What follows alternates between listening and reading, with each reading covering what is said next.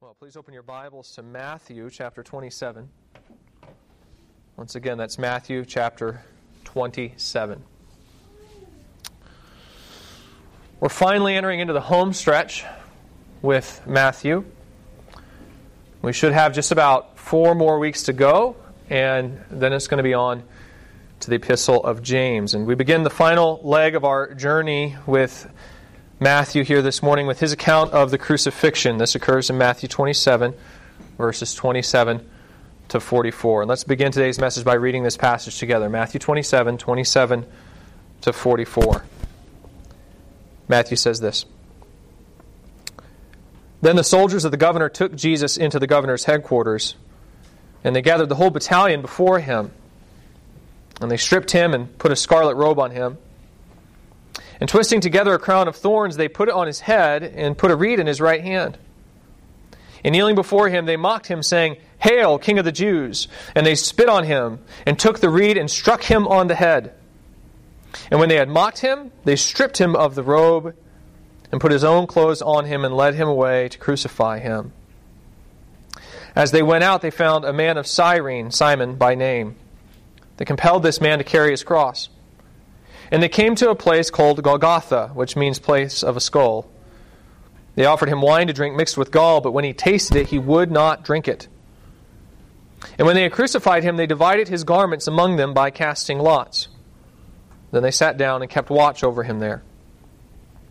And over his head they put the, ch- the charge against him, which read, This is Jesus, King of the Jews.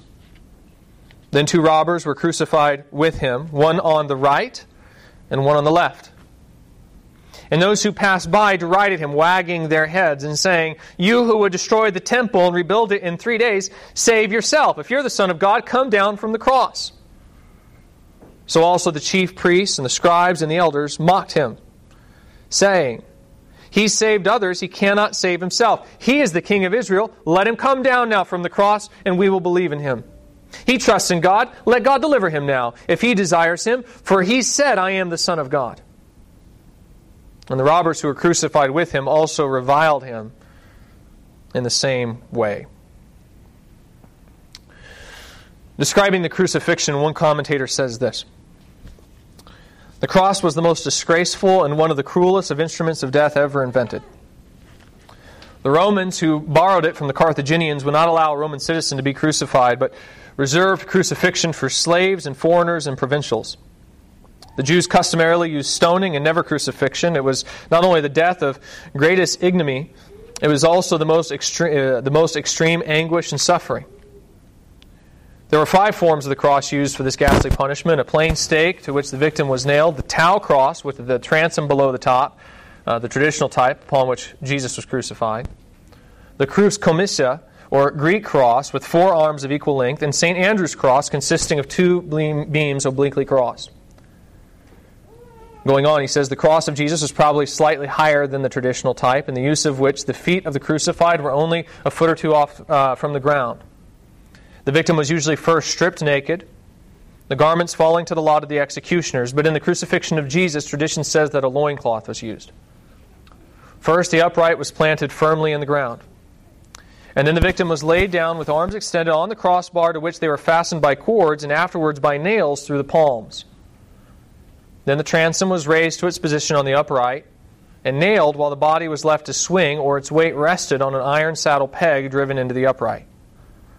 Following this, the feet were nailed either through the instep separately or both together with a, spike, uh, a single iron spike. There, the body was left to hang in agony, sometimes two or three days, until death from pain and starvation ensued. It's hard to describe the agony that the crucified would have endured while they suffered this horrific form of punishment that I just described for you. For instance, while the Romans didn't always use nails to secure the crucified to the cross, they often did. And it's debated whether such nails were driven through the palms or through the wrists. The Bible says that Jesus was pierced in his hands, but the language of that time allows for some leeway in this regard, whether hands refer specifically to his palms or whether it conferred both to his hands and his wrists.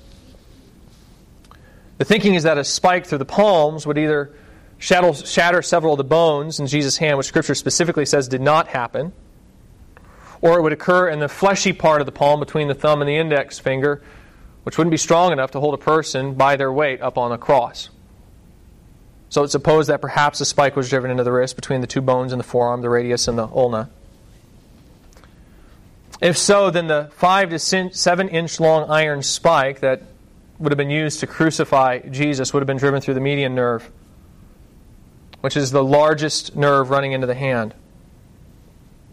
For some perspective, imagine what it feels like when you hit your funny bone, right? You've all felt that before. Now imagine taking a pair of pliers and squeezing that nerve, which is actually the ulnar nerve, but still a major nerve running through the arm. The pain of crushing the median nerve would be something like that, occurring in both arms at the same time. The nails in the feet would have had a similar effect, squeezing and crushing several major nerves running through the feet.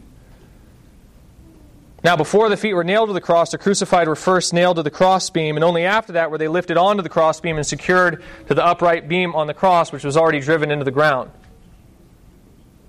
As the crucified were thus raised up, and as the shoulders would have therefore begun to bear the weight of the crucified before the nails were driven through their feet, both arms would have been immediately stretched perhaps as much as six inches in length.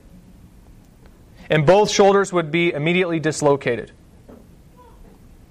And then the nerves in the feet would have been crushed by the iron spikes running through the instep of the foot.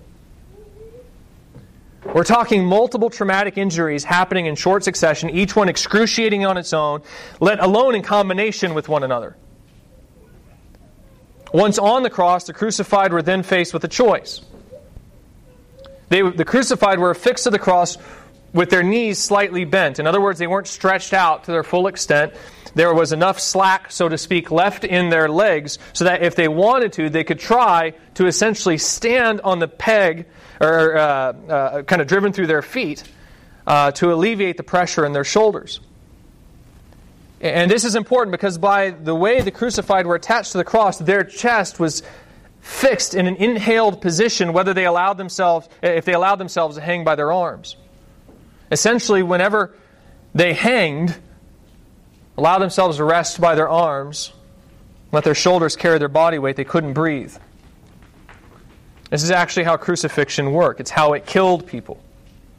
The crucified could either choose to relax their knees and sit on the iron peg driven into the upright post of the cross, in which, they would, in which case they would suffocate, or they could push themselves up by the spikes in their feet and take a breath.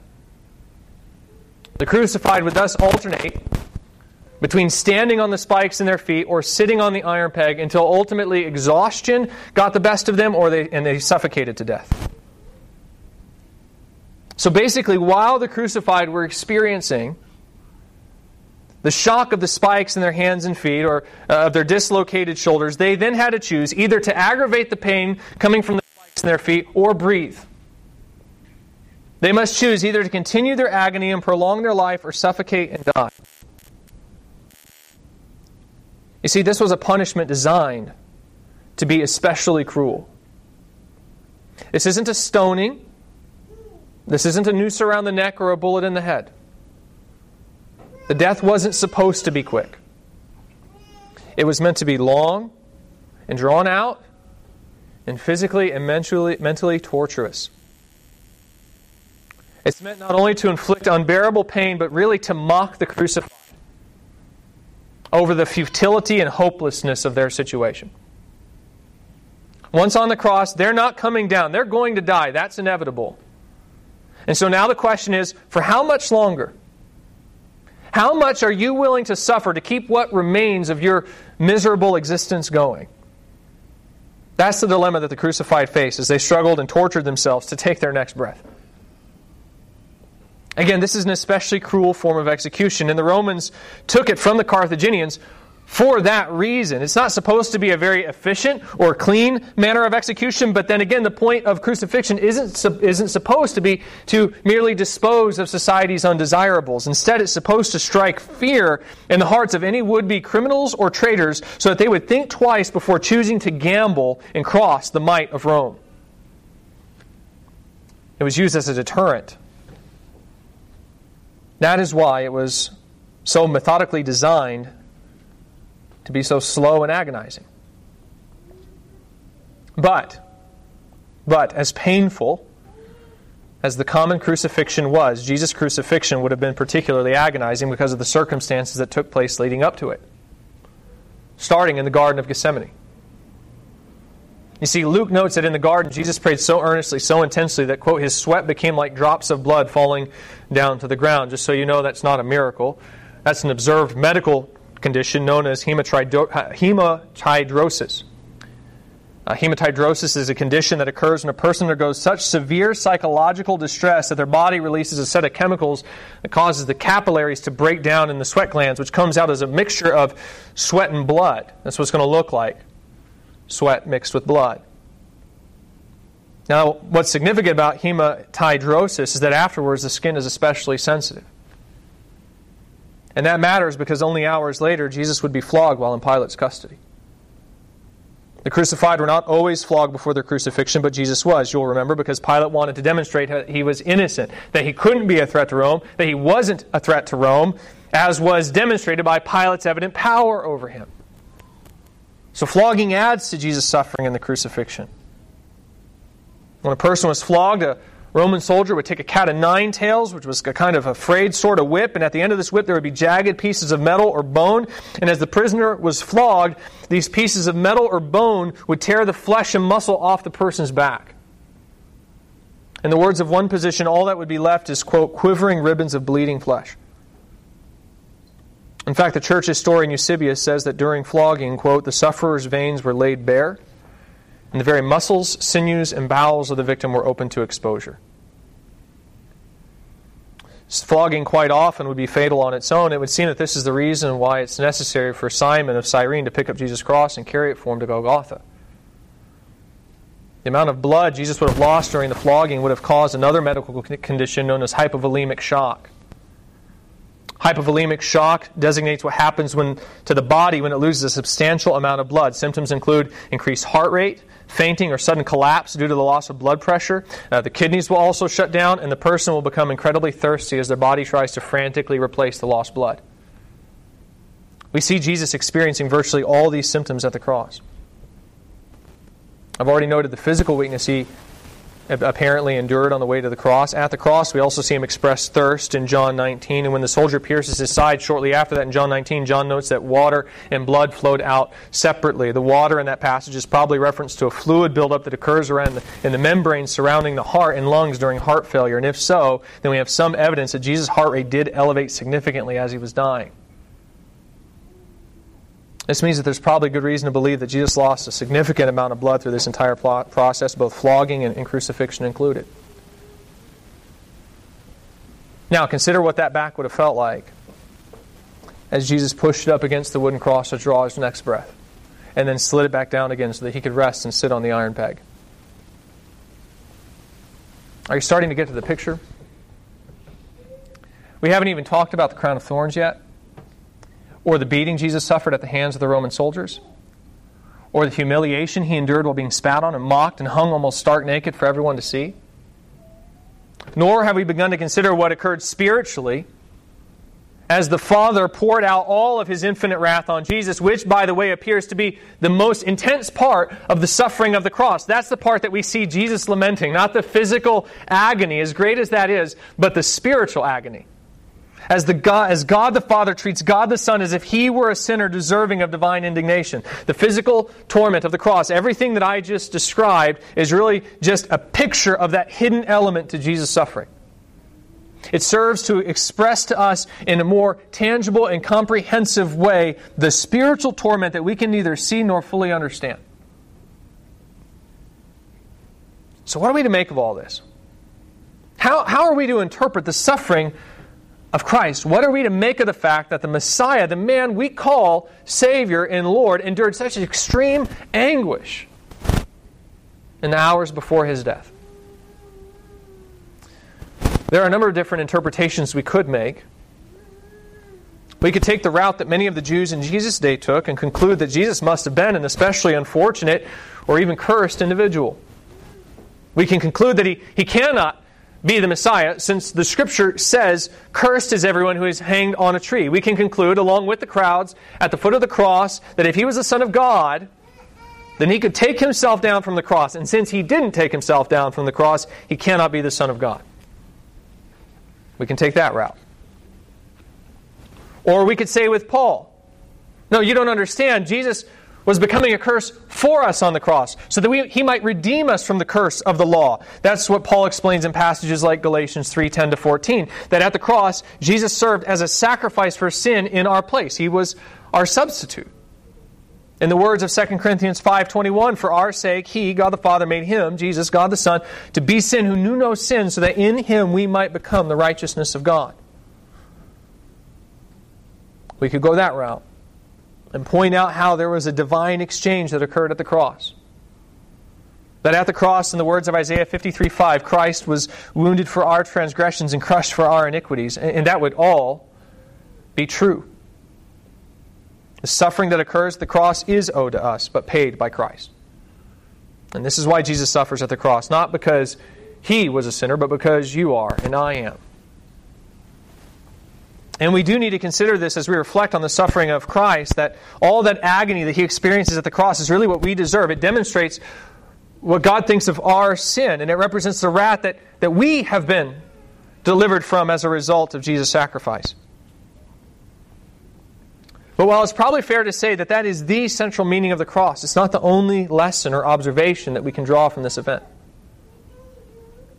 The gospel writers, for instance, all seem to take very different approaches to the cross.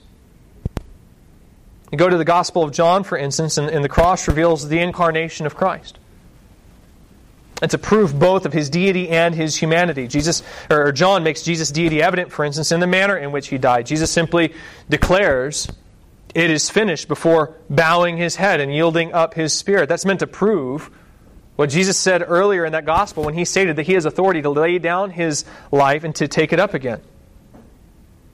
I lay down my life that I may take it up again, Jesus says in John 10. No one takes it from me, but I lay it down of my own accord. I have authority to lay it down, and I have authority to take it up again. This charge I've received from my Father. That's an unusual kind of authority, right? That, that proves that Jesus is the Son of God. The fact that he has life in himself, and this authority is demonstrated at the cross as evidence of the fact that Jesus is indeed God. He says it is finished and yields up his spirit.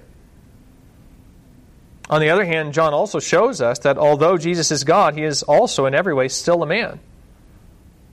As revealed by the fact that when the spear pierces his side, the blood and the water flow out together. So he's not just a spirit in the form of a man or something like that. No, he's God incarnate. And that's an event that only John records. And John records it once again because he's interested in what the cross teaches us about that, about the incarnation, both the humanity and the deity of Jesus. In Luke, the tone is quite different. There, it would seem that Luke is interested in discussing the wrath that will occur as a result of Israel's rejection of the Messiah, as well as this, the incredible mercy that's offered to those who repent. This comes out when when Jesus tells the women weeping at the foot of the cross, Daughters of Jerusalem, do not weep for me, but weep for yourselves and for your children. For behold, days are coming when they will say, Blessed are the barren and the wombs that never bore, and the breasts that never nursed. Then they will begin to say to the mountains, Fall on us, and to the hills, Cover us. For if they do these things when the wood is green, what will happen when it is dry?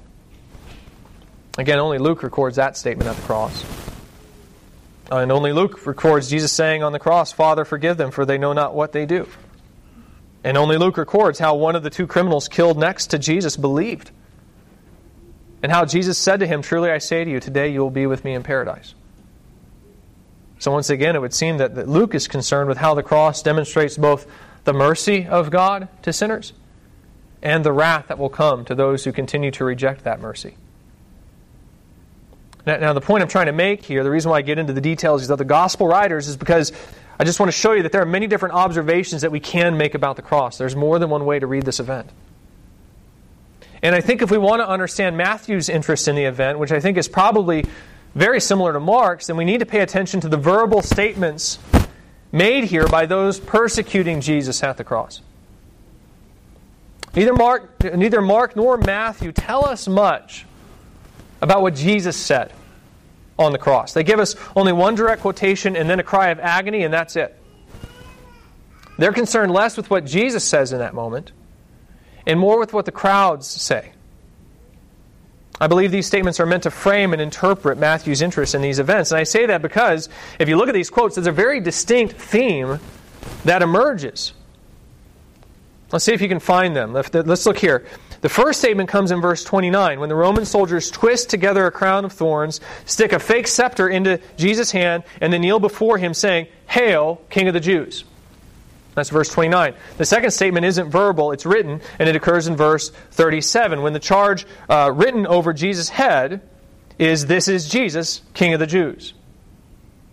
Now, Matthew doesn't tell us how the Jews wanted this statement to be changed to, He said, I am king of the Jews, and that Pilate insisted on keeping the charge as it is. So we're not to read Pilate's personal endorsement of Jesus into this charge at this time. Instead, we're to read it in the way that virtually everyone in the crowd would have read it, and that's a mockery of the fact that in their eyes, Jesus is most definitely not the king of the Jews. It's meant to be ironic. Just like the mock worship performed by the Roman soldiers was ironic. In verses 39 and 40, we have the crowds wagging their heads at Jesus. And they say, You would destroy the temple and rebuild it in three days, save yourself. If you are the Son of God, come down from the cross. Likewise, the religious leaders mock Jesus in verses 41 to 43. They say, He saved others, He cannot save Himself. He is the King of Israel. Let Him come down now from the cross, and we will believe in Him. He trusts in God. Let God deliver Him now, if He desires Him, for He said, I am the Son of God. And without specifically telling us what they said, Matthew notes that the robbers, the criminals who were crucified with Jesus, reviled him in the same way. In verse 44. So, are you catching a theme here? Hail, King of the Jews! This is Jesus, the King of the Jews. If you are the Son of God, come down from that cross. He's the King of Israel. Let him come down now from that cross. Let God deliver him now if he desires him, for he said, I am the Son of God. Are you seeing the theme between those statements? This all has to do with Jesus' identity, doesn't it? In, in his authority in particular, right? King of the Jews, King of the Jews, Son of God, King of Israel, Son of God. The statements all have to do with Jesus' supposed authority. In fact, what we discover is that according to the crowds, even the crucifixion itself is meant to be a statement about Jesus' his, Jesus' authority, or rather his lack thereof in their eyes. The, the placard above his head is to be read ironically. Both the passerby, passersby and the religious leaders tell Jesus to prove that he's the Son of God by taking himself down from the cross. The religious leaders even say they'll believe he's the king of Israel. They'll believe he's the Messiah if he just removes himself from the cross. Jesus doesn't, and so in their eyes, that must mean he can't. And since he can't, then it must be because he's not the Son of God in their estimation. Are you seeing this? Are you, are you, catching the theme of what's happening here? For, for Matthew, this scene is, is all about authority. It's all about Jesus' identity, not merely as God incarnate, but in particular as the promised Davidic king.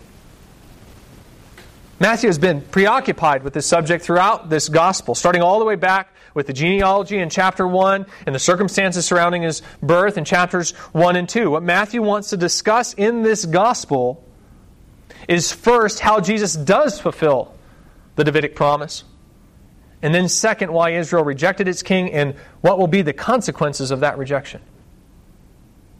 Well, that all comes out in the crucifixion once again.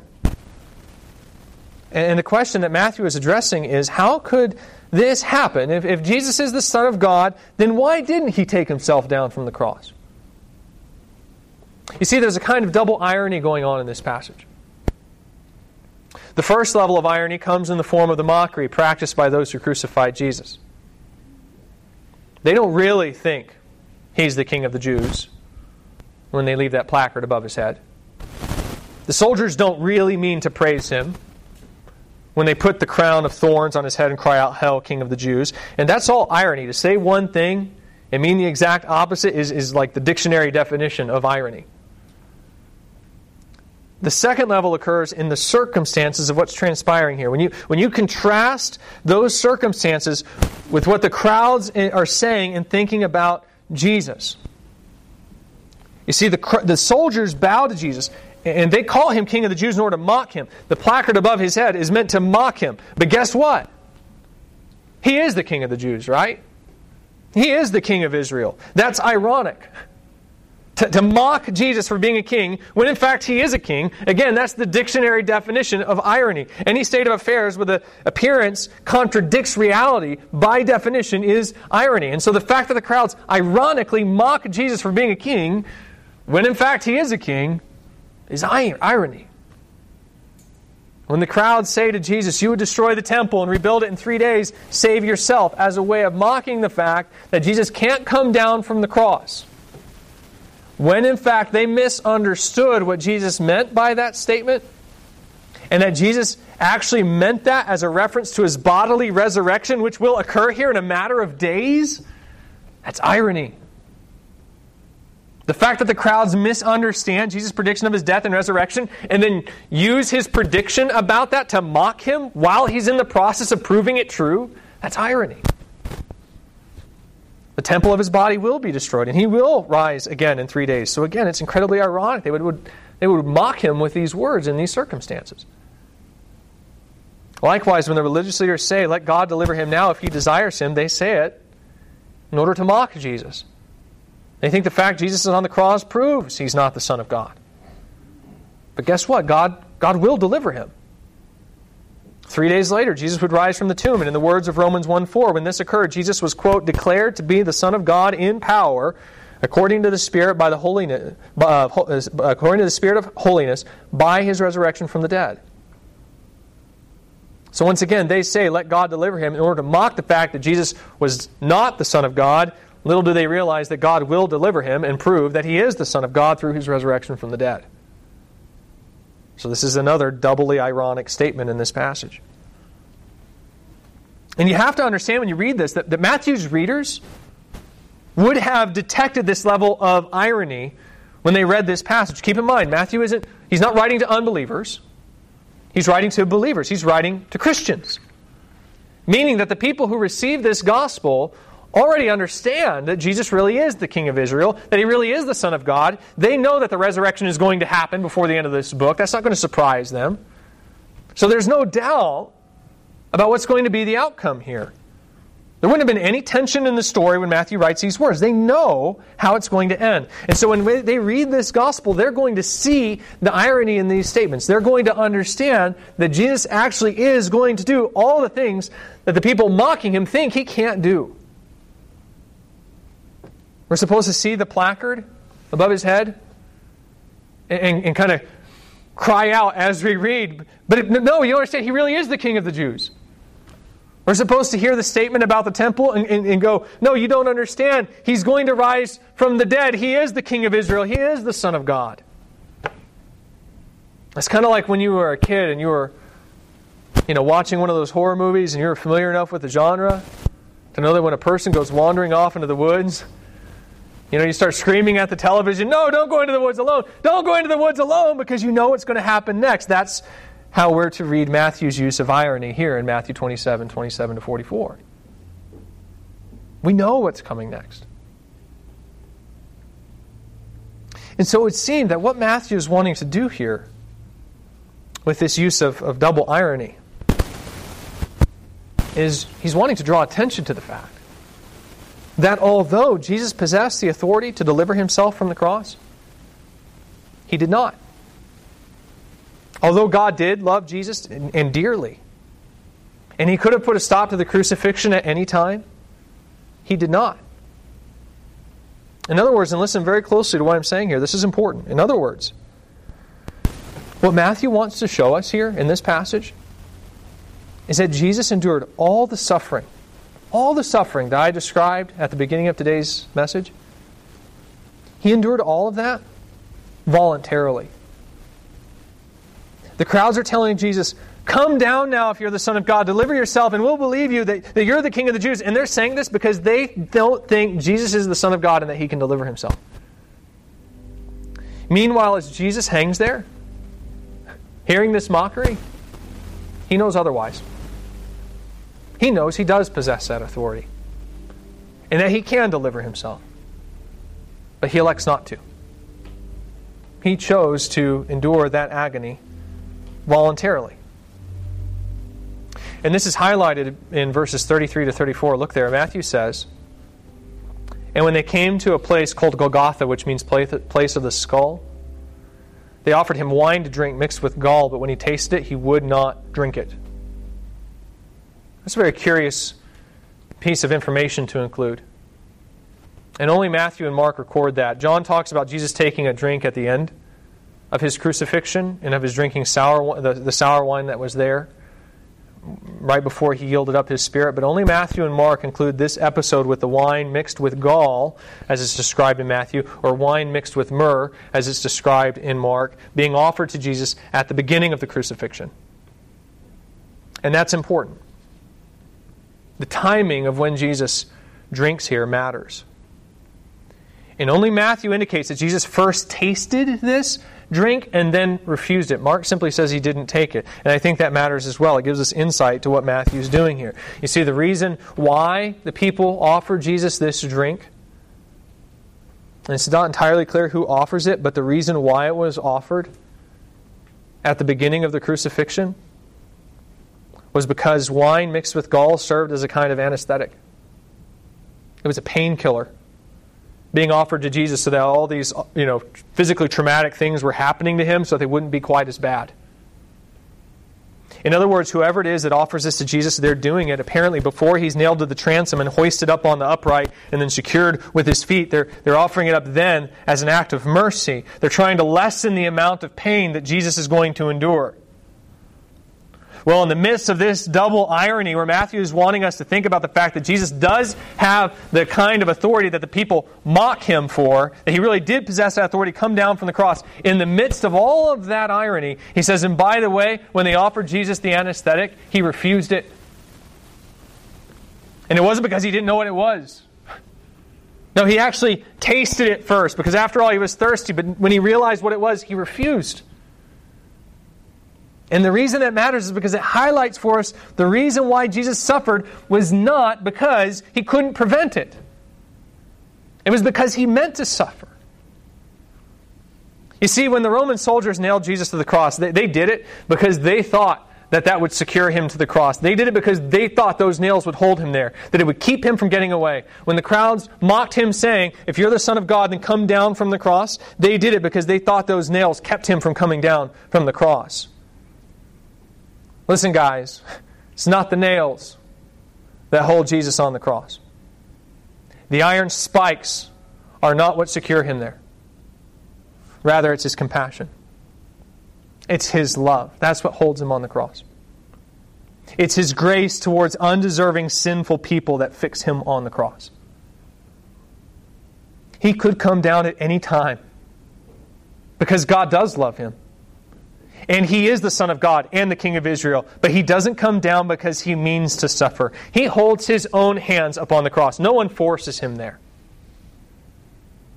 Again, as he said in John 10, For this reason the Father loves me, because I lay down my life that I may take it up again. No one takes it from me, but I lay it down of my own accord. In this sense, no one killed Jesus, he sacrificed himself. So you understand the, the, the, the crushed nerves, the dislocated shoulders, the eviscerated back, the thorns in the head, the agony of suffocation, the public mockery, and all that is nothing more than a tangible expression of the vastly more significant spiritual turmoil that Jesus experienced on the cross. Jesus didn't experience that passively. It wasn't something that just happened to him. No, it was something that he actively embraced. And it was something that he did as an expression of his mercy to you. And that's what Matthew, that's what he wants us to consider as we reflect on the meaning of the crucifixion. The double irony, the refusal of the anesthetic, the constant provocation of literally everyone here, including the criminals crucified next to Jesus, it's all meant to demonstrate the remarkable restraint that Jesus is showing in this moment. It highlights that he was suffering voluntarily. Now, the question is why does Matthew want us to reflect on this? What's he driving at here? In short, what's the application of this point? And for the answer to that question, I think we need to draw our focus out once again and see this passage within the larger panorama of the material that Matthew presents in this gospel. You see, the fact that Jesus died voluntarily could be many things. You go to verse 15, for instance, and, and John, or, or, sorry, you go to John 15, rather, for instance, and John presents it within the context of Christ's love for us. Right? Greater love has no one than this, Jesus says in John 15, 13, that someone lay down his life for his friends. And you are my friends, Jesus says in the very next verse, if you do what I command you. The context there is clearly love. Jesus' sacrifice is an expression of his love for us. You could go to Philippians 2, which we read earlier today, and Paul explains how Jesus' obedience unto death demonstrates not just simply his love for us, but actually his love for the Father, whom he obeyed all the way to the point of death, and how we should imitate that in our love for one another. So we could talk about that aspect of, of Jesus' willingness to go to the cross as well, of his zeal for the Father. And we could go on, but the point is that there's a lot of points that we could draw from the fact that Jesus died willingly, that he offered himself voluntarily. What's the implication that Matthew wants us to take away from this, though? And when I set this passage within the larger framework of this gospel, I, I think he intends for us to see this actually as an example for us to follow. Matthew's writing to Christians, again, probably Jewish Christians, who are apparently suffering for their faith. That's evident by just how often Matthew talks about Jesus' teaching on suffering in this book. It comes up in the Sermon on the Mount as, as, the capstone of the Beatitudes. It comes up again in Matthew 10. He explains why this suffering is going on throughout the gospel and what will be the consequences of those who cause this suffering. He even points to what's going to be the end of this suffering and the Olivet Discourse. He, he, then mixes that preoccupation with suffering with our obligation to go and, and share the gospel in that context, which is another dominant theme in Matthew. He's actually even going to hit the climax of that theme in, in just a few weeks when the resurrected Jesus closes out this gospel by telling his disciples to go and make disciples of all the nations. And from this, it would seem that what Matthew wants to do with this gospel is, is encourage these Jewish Christians suffering for their faith to persevere in their witness. He wants them to continue to press on in the face of the severe headwinds that they're encountering for the gospel. You read this passage in that context, and it would seem that the point Matthew wants to make is that this is how we're to respond to persecution. We respond just the way our Savior did. We return evil with good. We don't strike out at those who harm us. We lay ourselves down for them. Or, to put it in the words of Jesus from the Sermon on the Mount, this is how he stated it there. He said, You have heard that it was said, an eye for an eye and a tooth for a tooth. But I say to you, do not resist the one who is evil. But if anyone slaps you on the right cheek, turn to him the other also. And if anyone would sue you and take your tunic, let him have your cloak as well. And if anyone forces you to go one mile, go with him two miles. Give to the one who begs from you, and do not refuse the one who would borrow from you. You have heard that it was said, You shall love your neighbor and hate your enemy. But I say to you, love your enemies and pray for those who persecute you, so that you may be sons of your Father who is in heaven. For he makes his sun rise on the evil and on the good, and sends rain on the just and the unjust. For if you love those who love you, what reward do you have? Do not even the tax collectors do the same? And if you greet only your brothers, what more are you doing than others? Do not even the Gentiles do the same? You therefore must be perfect as your heavenly Father is perfect. That's what Jesus is modeling in this passage, isn't he? Uh, this is what righteousness looks like in the face of evil. It doesn't seek retaliation for the wrong suffered, but it actually lays itself down even for one's enemies, even as they're seeking to do you harm. That's what Jesus is doing in this passage. And the idea is that Jesus has shown us how to respond to evil. He doesn't just tell us, return evil with good. No, He models it for us at the cross. And Matthew wants his readers to note this. In fact, I think it's interesting that Matthew notes that the man who carried Jesus' cross was a man from Cyrene named Simon. And I think that has more to do that, that has to do with more than the mere fact that this man, Simon of Cyrene, later became a well known believer familiar to the church. Mark establishes that point by saying that he was the father of Alexander and Rufus in his account of the crucifixion. Matthew doesn't draw attention to that fact. And, knowing how Matthew interacts with the Old Testament passages earlier in this gospel, I wouldn't be surprised if that's because he wants us to note the Simon who's supposed to be doing this. And that's not Simon of, of Cyrene, that's Simon Peter. It was in response to Simon Peter's insistence that Jesus would not suffer and die that Jesus said to the disciples in Matthew 16, If anyone would come after me, let him deny himself and take up his cross and follow me. It was in response to Peter that he said that. Of course, later on, Peter said he would do that, that he would be faithful to Jesus even to the point of death. But guess what? Right now, he's not here. When the heat turned up, he wilted, and another Simon, a complete stranger, must be pressed into service to take his place. I wouldn't put it past Matthew to want us to make that connection. Of course, Peter was only one of the inner three disciples. The other two were James and John. It was James and John who asked Jesus in Matthew chapter 20, same gospel, chapter 20, just paraphrasing here, they asked him, Let us sit on your right and your left hand in your kingdom. To which Jesus answered, You do not know what you are asking. Are you able to drink the cup that I am to drink? And they said, We are able. Well, guess what? They're not here right now, are they?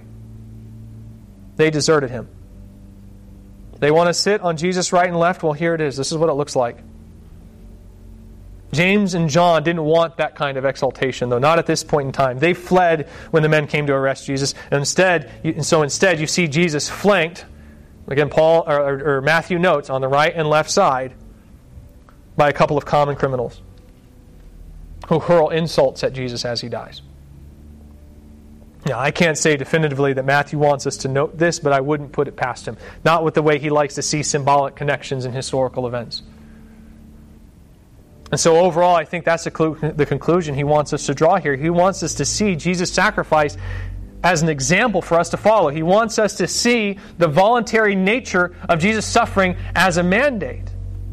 Our place is there on the road to Calvary, carrying the transom as we follow Jesus to the place of execution. We should be the ones hanging with him on his right and left hand side.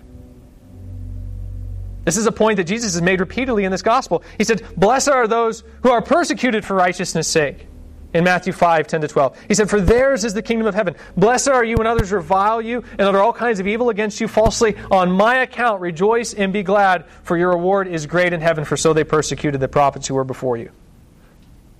In Matthew 10, he stated it like this He said, A disciple is not above his teacher, nor a servant above his master. It is enough for the disciple to be like his teacher, and the servant like his master. If they have called the master of the house Beelzebul, how much more will they malign those of his household? And of course, again, in Matthew 16, he puts it like this If anyone would come after me, let him deny himself, take up his cross, and follow me. For whoever would save his life will lose it, but whoever loses his life for my sake will find it. So Jesus has made it incredibly clear. The path of discipleship is often, often the path of rejection and suffering. The question is when the danger comes, Will you flee? Or will you, like Jesus, lay yourself down and voluntarily take your place? I think it's very easy for us to confuse what real obedience looks like. What I mean is that I think very often we think that obedience is something that we do passively. Like something bad happens to us, and instead of responding in sin, we respond in righteousness, and, and we think to ourselves then, there, see, I obeyed. I did what I was supposed to do. Some personal tragedy overtakes you, and you praise God, and you instead of curse Him, or you keep your mouth shut when someone insults you, instead of throwing another insult back, and you say to yourself, There, I did what God asks of me. And, and to some degree, that's certainly true. We are supposed to respond to adversity with thankfulness. We are supposed to return evil with good. So don't misunderstand me. I'm certainly not meaning to denigrate that kind of obedience.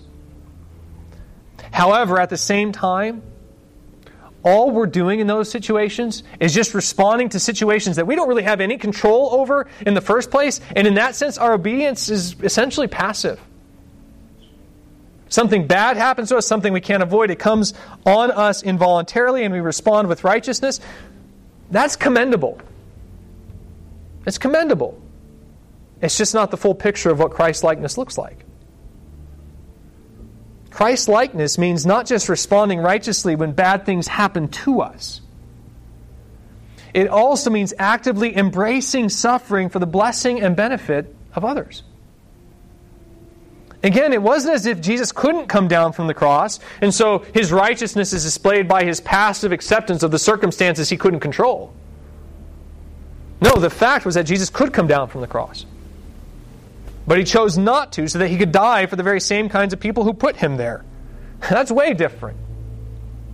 Way different. A lot of times we'll embrace suffering only after we've run out of every other option. Right? We seek to be comfortable, we want to avoid pain, and then something bad happens to us, and only after we've exhausted every possible avenue of escape, we, vi- we finally resolve to keep our chin up and face the challenge head on. That's not exactly what we see coming from Jesus. Yes, he prayed at Gethsemane, My Father, if it be possible, let this cup pass from me. But at the same time, once it was determined that the cup could not pass, that this is what God wanted, that this is what obedience looked like, he didn't run. No, he walked to the cross willingly. So let me ask you this. When do you actively sacrifice for the well being of others? Understand what I'm asking you. I'm not asking you when do you choose to sacrifice for others only after the suffering you couldn't avoid happened to you, anyways. I'm asking, when do you proactively embrace the sacrifice that comes with service simply because you know that someone else, perhaps even your enemy, will benefit from it? Because that's the example that Christ has set for us. That's what Christ's likeness looks like. It would seem that Matthew is probably bringing up this example in light of the Great Commission that Jesus is going to deliver at the end of the next chapter. That's where his readers are facing a dilemma. They can either bear witness to the gospel and be persecuted for it, or they can keep their head low and avoid it. So they have to choose.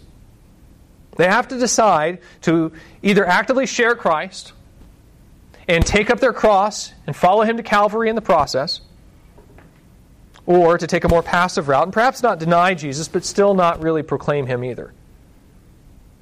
Matthew has already warned these readers that Jesus said, Everyone who acknowledges me before men, I also will acknowledge before my Father who's in heaven. But whoever denies me before men, I also will deny before my Father who is in heaven.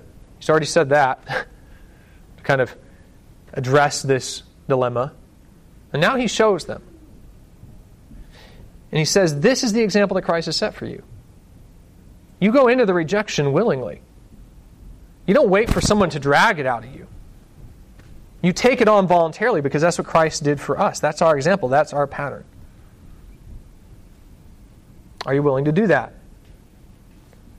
There are a lot of examples I could bring up where God calls you to this kind of actively sacrificial love, and I would encourage you to discuss those examples, maybe with your spouse on the way home, or, or maybe with a friend here uh, after church, after the service. But, but here's just one example that Matthew would identify for you.